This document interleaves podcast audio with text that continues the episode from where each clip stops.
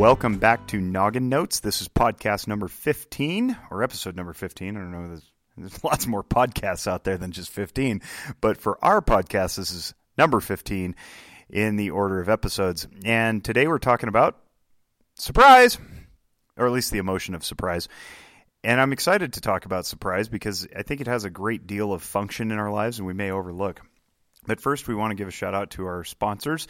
Zephyr Wellness, which is my company in Reno, Nevada. We do outpatient counseling for mental illness, meaning we do mental health. And it's weird to say mental illness, right? Like nobody wants to talk in those terms, but really that's what happens. The mind gets a little a little sick sometimes, uh, and it needs healing.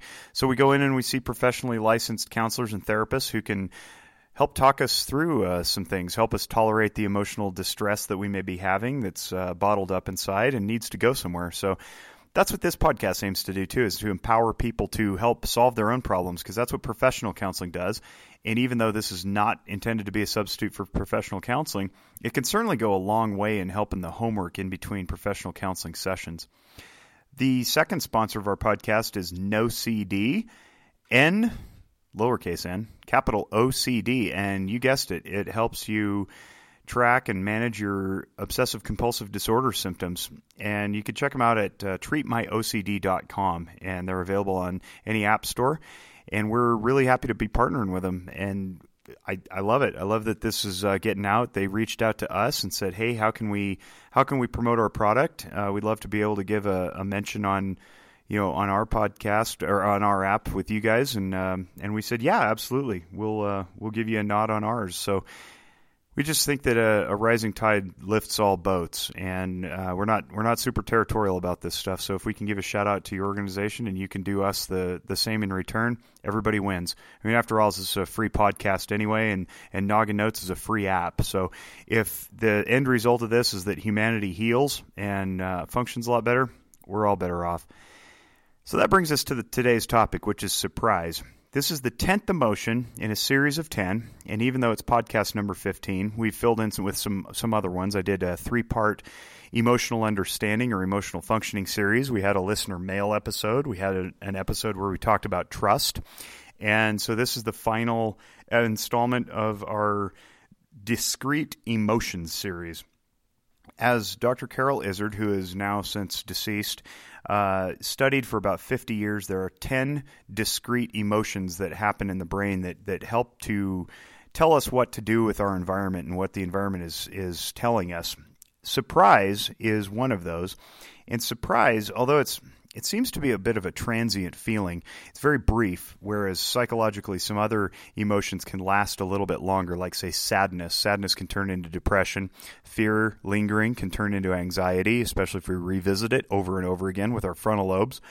Uh, surprised seems seems very fleeting. It disappears very quickly, but it nonetheless has a very important function, and that function tends to be to let us know that we weren't prepared for whatever it was that happened. We simply did not expect whatever occurred, and what that does is it tells the brain to prepare next time, and also to evaluate what is going on and then another emotion might follow. So, oftentimes, in order of sequence, surprise is the first thing that happens in the brain.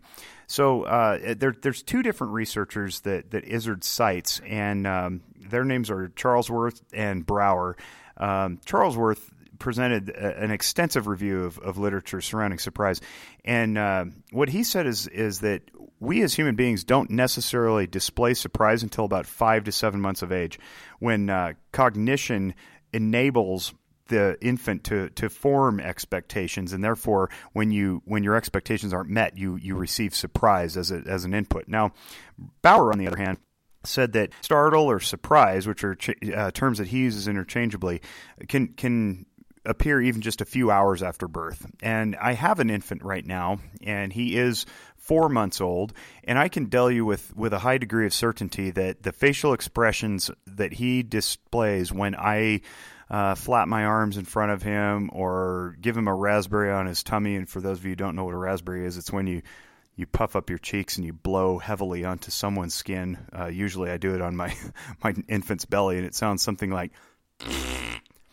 he definitely displays a surprised affect on his face. His his eyebrows cave in, his eyes go wide, and and uh, he he looks stunned, quite frankly. Um, so the startle or surprise experience uh, definitely presents on my infant at four months, and I could tell you he did it at three and at two months also. One month he, um, I think, I think he was more uh, just, I don't know, reacting maybe. But but it's possible, I guess, that that surprise can present from very early on all the way through adulthood. But what both both researchers said was that no matter what, when it presents, the value of surprise as a measure of, of thinking process um, certainly presents uh, as an as a way of measuring cognitive development. So, in order to display surprise, you have to have some measure of thinking about your environment in order to be surprised. So, uh, this is a good indicator of folks who maybe have a cognitive impairment. They may not register surprise simply because their brain is not functioning at such a level to have expectations that, that then get disturbed. So, what does surprise do for us? Well, for example, if you're hiking through a forest and uh, and a snake crosses your path or a mountain lion jumps in, in front of you, surprise is the first thing that registered follow that registers um, probably shortly by fear. Uh, depending on how you interpret the snake or the or the mountain lion, uh, you may experience fear. And so surprise then triggers the brain to say, "Hold on, something's happening that you didn't expect. What do you do next?" And of course, all this happens in, in, the blink of an eye, or less than the blink of an eye. But if we were to break it down, that is the, the sequence in the brain. Surprise registers, an emotion registers, and that emotion, say fear, tells us that there's a threat present or a danger. And then from there, the brain says run away, engage. That would be the fight or flight response. Uh, or uh, freeze. Sometimes people fight, flight, or freeze. Um, if it's if the surprise is say uh, somebody cutting you off in traffic, and uh, you're not good at registering that as fear, and we've revisited this in the uh, the anger podcast. Maybe the response is anger, and that motivates you to uh, to go you know shake your fist angrily at the person. So either way, surprise tends to be the very first thing that we encounter when our expectations don't get met. And I know that I mentioned that uh, disappointment or sadness is what we feel when our expectations don't get met, but typically it's preceded by this very fleeting, very brief surprise response the function of which is simply to let us know that we need to do something.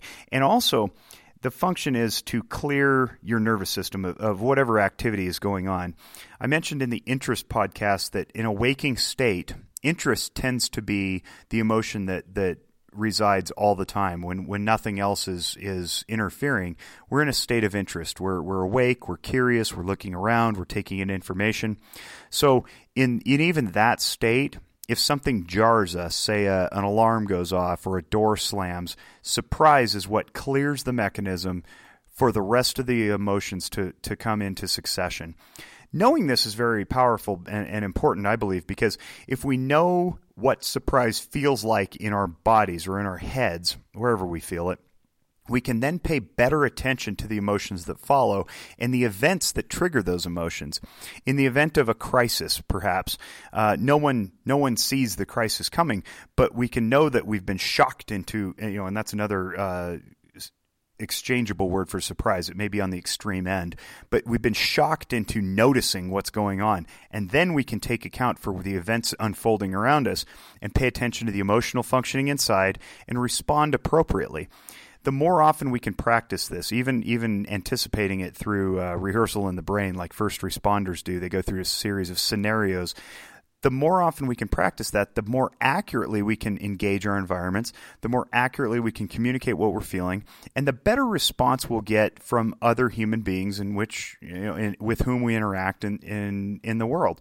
So when we're interacting with people, it's important to, to know what we're feeling, display it appropriately and accurately, and then also reciprocate. So when somebody else is feeling something, we want to notice what they're feeling and and echo it to let them know that we understand. Surprise could be one of those where we go, "Well, it looks like you were surprised by the information I just gave you," and then they could go, "Yeah, I really was." And then say, "Well, what, well, what are you feeling now? Are you stunned? Are you are you you know still in that surprise moment? Are you disappointed? Are you angry? Are you shamed?" You know, what are you feeling? And then we can encourage a better dialogue from that. So being able to validate when people feel a certain thing is very important, and surprise is no different than any of those other ones.